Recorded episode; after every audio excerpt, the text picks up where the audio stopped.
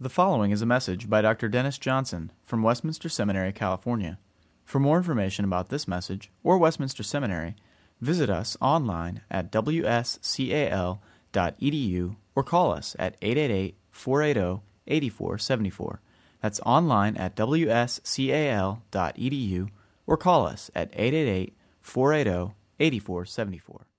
Our text from 1 Thessalonians today is 1 Thessalonians chapter 3 verses 6 through 13.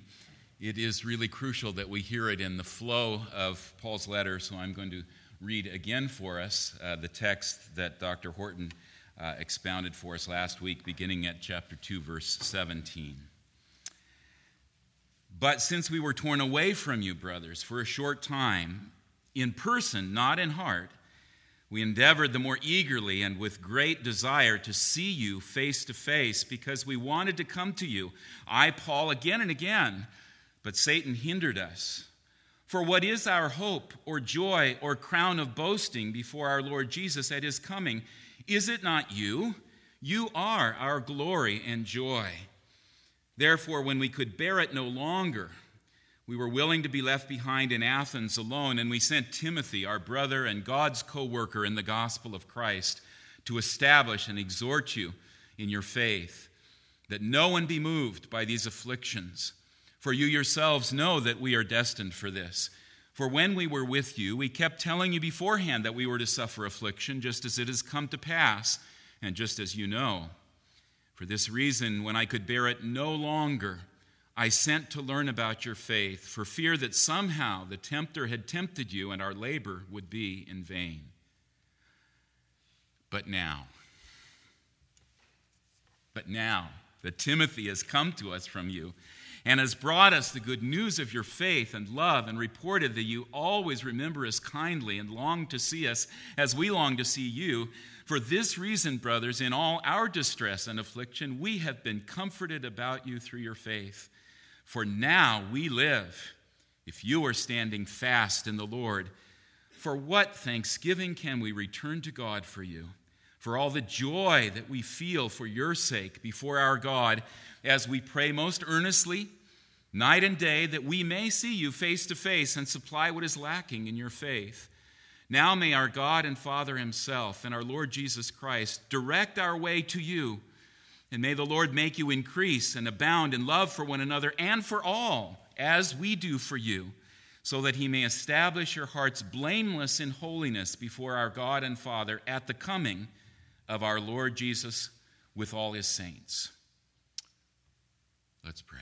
Father, write these words on our hearts. Instill, as you have promised, the joy of Jesus into us and the longing to be with him, with you, with all the brothers and sisters whom you have called by the grace of your Son into your family. We pray in Jesus' name. Amen. The night before he went to the cross, Jesus told his disciples, If you keep my commandments, you will abide in my love, just as I have kept my Father's commandments and abide in his love. These things I have spoken to you that my joy might be in you and that your joy might be full. What does it mean to have Jesus' joy in us? What does it look like? What are the symptoms of Jesus' joy? I would suggest that our text today from the end of 1 Thessalonians 3 really gives us a portrait of what it's like to have Jesus' joy within us. All of last week, I was sort of chewing over this text and thinking about how to start, and I thought, I think I'm going to start by saying the Apostle Paul was no Stoic. And then I sat in this room last Thursday, and Dr. Horton already told us that. Paul is no Stoic. Paul has the ups and the downs of loving people, of risking people. As we heard last week, and as we heard in the text, the opening uh, that I read today, Paul had been restless uh, I would even dare to say he was worried. Paul doesn't tells us not to worry about anything, but the one time he talks about his worries in 2 Corinthians, he says he was worried about the church. Our translators know that Paul's not supposed to worry, so they translate it, he was concerned for the church. It's the same word that Paul uses elsewhere to say, don't worry.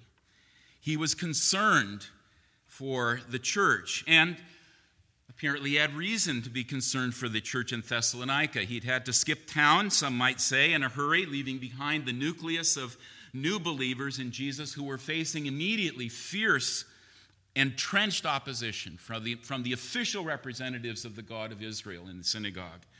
Now, the brothers themselves had sent Paul away, Luke tells us in Acts 17:10, but still, the question in Paul's mind goes, would they resent Paul for abandoning them? Or suspect him of forgetting them? Or more seriously, would they give up on Jesus, either because their perception of Paul's failings or because of the opposition of the hierarchy in the synagogue? Paul was worried with a godly worry. He was no Stoic. Although he had learned a kind of autarkeia, contentment, impervious to circumstances. It wasn't the Stoic autarkeia that was a kind of a, a way of insulating yourself from pain or disappointment by cultivating fatalistic indifference. No, Paul knew that the risk of heartbreaking pain and loss was the hallmark of loving people and of living in Jesus' joy. Calvinists can be tempted to protect ourselves from disappointment sometimes by appealing to the sovereignty of God. Now, the sovereignty of God is a great comfort when people into whom you've poured your life and your ministry turn away from you, turn away sometimes, it seems, from the Lord Himself.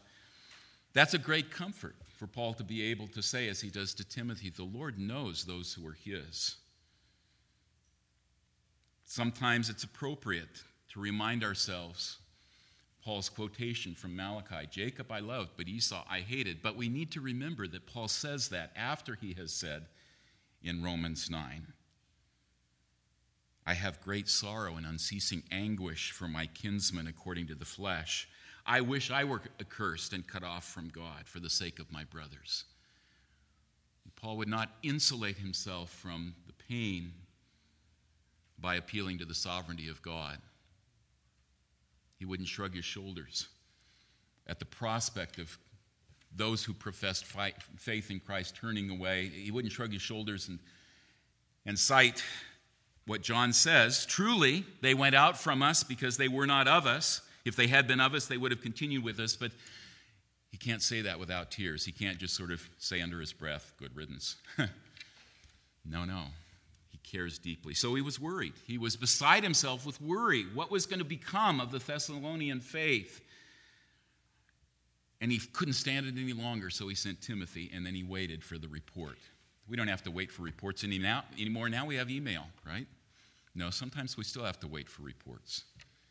You have to wait for reports when the doctor does a biopsy and sends it off, and you wait for the lab to process it.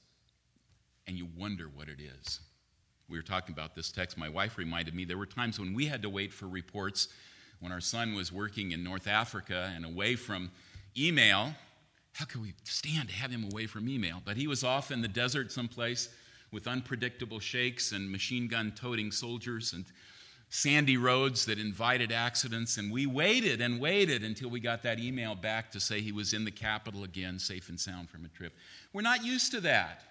But think of a time when you had to wait for a report about something you were deeply alarmed with. You know what Paul is talking about when he says, I was I had to send Timothy off. I was waiting for his answer.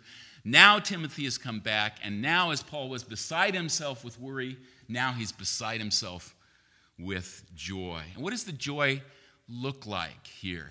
Well, four things quickly relief, delight, thanksgiving, and longing relief when those we love, for whom we feared, are found to be safe. Paul says, Timothy has brought us the good news. He uses the verb euangelizomai, which in every other instance, the 19 out of 20, when he, Paul, Paul uses it, he uses it about preaching the gospel of God's redemption through the sacrifice and resurrection of Jesus. Everywhere else, it's about the gospel, the best good news. But here, it's about the report that the Thessalonians are standing fast in the gospel. Leon Morris says For Christians, there is no good news that can compare with the tidings that God has given men life through the death of his Son, One word became the technical term to denote this best of good news that Paul just this once uses it for other good news is the measure of the joy it had brought him. The joy it had brought him. And Paul's joy is an expression of Jesus' joy. Jesus portrays that kind of joy in his parable of the lost son. When the father, spotting his rebellious son, but now humbled and brought at least to initial repentance, shrugging his way home, the father bursts out and runs and embraces him and shouts for the, the feast to begin because the dead is alive and the lost is found. Now, that's that's anthropomorphism. That's portraying the longing of God and the relief of God in the conversion of sinners in the ways that we have emotions. But at the same time, it's not telling something that's untrue. It's saying that there is great delight in the presence of the angels. That is, as the angels watch God, they see his delight as he brings his elect home.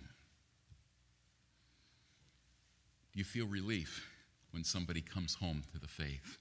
Do you feel relief when you get the good news that others are standing fast in the faith? Uh, that's a mark of Jesus' joy. Delight is a mark of Jesus' joy in those we love. As Paul says here in verses 7 and 8, we are now comforted by the word we have about your faith in our afflictions. He had sent Timothy to comfort, encourage them in their affliction, and now Timothy's come back and said, they're standing fast. Paul says, In my affliction, I feel comfort now. I feel encouragement now. Now we live. Now we live because you stand. No stoic complacency here. No clinical distance of a professional counselor who allots people a half an hour or an hour and then dispenses them to deal with somebody else. Paul is overjoyed in delight in the report of their faith standing fast because Paul's heart is wrapped around them. What a challenge to us in ministry. Such a temptation to protect ourselves from disappointment by becoming professionalized in the way we treat the members of the body of Christ, those who come for counseling, those who are troublesome in the congregation. But Paul says, My heart is wrapped all around you. That's actually uh, quite literally what he says to the Philippians. He says, It's right for me to feel this way about you, that is confident that God's going to complete his work in you, for I hold you in my heart. For you are all partakers with me of grace. F.F. F. Bruce comments on this passage Paul's concern for his converts and his sense of oneness with them breathes through all his correspondence. When they were led astray, he was indignant. When they slipped back, he was distressed. When they showed evidence of living lives worthy of the gospel, he was overjoyed. Now we live because you stand. Remember, the only adequate explanation for this is that the joy of Jesus is being poured into the Apostle Paul's heart. Left to himself, Saul of Tarsus wouldn't love people this way wouldn't have his ups and downs dependent upon how well they're doing in faith. Paul's not naturally prone to love this way, and the Thessalonian Christians were not naturally prone to be so lovable. But the risen Christ takes people who are programmed towards self centeredness and he turns us inside out so that we take delight in the growth of others. Zephaniah 3:16, a wonderful picture of the joy of Jesus. The Lord your God is in your midst, a mighty one to save. He will rejoice over you with gladness. He will quiet you by his love. He will exult over you with loud singing. Sounds like a wedding night. It is a wedding night. The Lord with his people who takes delight in his people, on whom he's showered his grace through the cross and the resurrection. And of course, that leads, that delight leads to thanksgiving. Verse 9, as Paul says, What thanksgiving can we return to God for you, for all the joy that we feel for your sake before our God? That rhetorical question is Paul's reworking of Psalm 116, verse 12. What shall I render to the Lord for all his benefits to me? You notice what Paul's done with that psalm? What thanksgiving shall I render, pay back to the Lord for all his benefits? But now Paul makes it more personal. All his benefits are you. You are his great gift to me. How can I thank him enough? I want to turn to him and thank him spontaneously. When I was growing up, typically at Christmas, we'd get one or two of the toys we really, really wanted, and we'd always get a new pair of pajamas. But that new pair of pajamas need to, needed to be thanked for, but somehow it just wasn't quite the same as the HO train set that I hoped for and longed for. There's Thanksgiving and then there's Thanksgiving. You know, there's, there's writing to Aunt Mary and saying, Thank you for that muffler that you knitted for me on those cold nights in Southern California. It's going to come in handy. And then there's real Thanksgiving. This is what I always wanted. This is the real thing. Paul says, Lord, thank you. You've given me what I've always wanted. Brothers and sisters who are standing fast in the faith. But the fourth thing about Paul's joy is longing. Because all this does is just whet his appetite for more. He wants to be with them. You hear him saying that in verse 10. I'm praying earnestly to get back to you, to see you face to face, to supply what is lacking in your faith. And then verses 11, 12, and 13 are really just a window on the longing behind the prayer. Not technically a prayer, although some of the commentators call it that, but actually it's not direct, directly addressed to God. It's spoken to the believers about what he's asking and longing for from God. It's not the imperative of request, it's the optative of longing and wanting. I want to be with you. I want to supply what is lacking in your faith. In the next couple chapters, he'll go on to supply some things that are lacking. They need some more ethical instruction, they need some instruction in eschatology, but he wants them also to grow in love. And he wants them to grow not only in love as we see from one for one another, but verse 12, for all. I want you to grow in love for everybody, not just one another within the body of Christ. There's that, that missions, evangelism, heartbeat of the gospel in the midst of Paul's longing for the church. I want you to love all kinds of people because Jesus, Jesus is worthy to be worshiped by all kinds of people. So I long to join you. In the short run, I long to join you to build up your faith, to encourage you, to strengthen your love, to teach you more but in the long run, in the long run, I long to be with you in the presence of God at his coming. I long to be with you. If you've read significant parts of C.S. Lewis's writings, you know that he has a lot of, spends a lot of time pondering what he calls joy. That longing pang in joy. In his spiritual autobiography, Surprised by Joy, he says, Joy is distinct not only from pleasure in general, but even from aesthetic pleasure it must have the stab, the pang, the inconsolable longing. All joy reminds. It's never a possession, it's always a desire for something longer ago or further away or still about to be.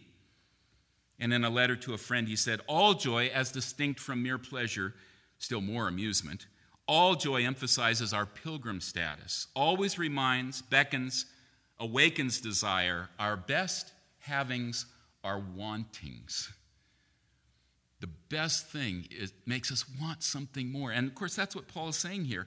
I want, I long to be with you, not just in the short run to build up your faith, but I'm looking toward that day when together we will be in the presence of the Lord, when you will stand blameless in holiness before our God and Father at the coming of our Lord Jesus Christ with all his saints.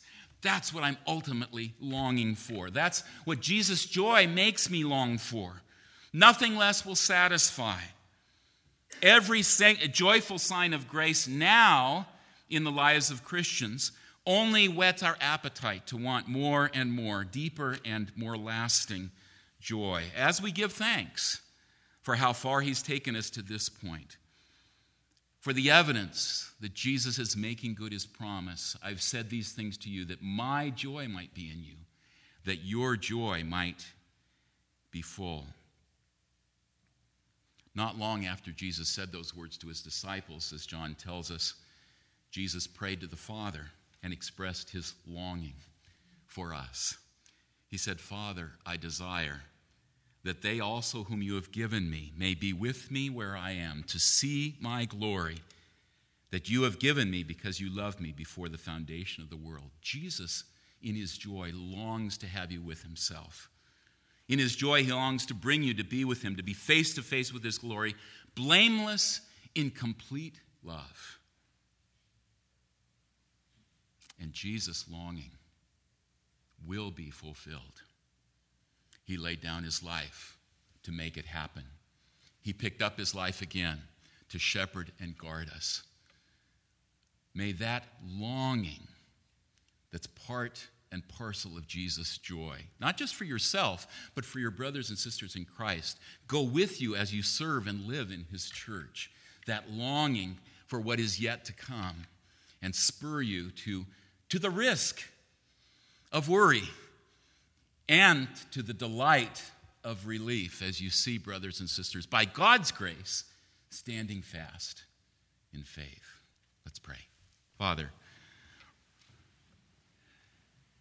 we would ask that you would give us in deeper measure the joy of Jesus, the joy that longs for brothers and sisters to stand fast, that finds relief and delight when that, in fact, takes place by your sovereign grace, that turns to you in thanksgiving, and that keeps on longing looking forward as pilgrims to the day when we will be together, not just in the short run, but forever and ever in your presence, holy by the grace that you have given to us.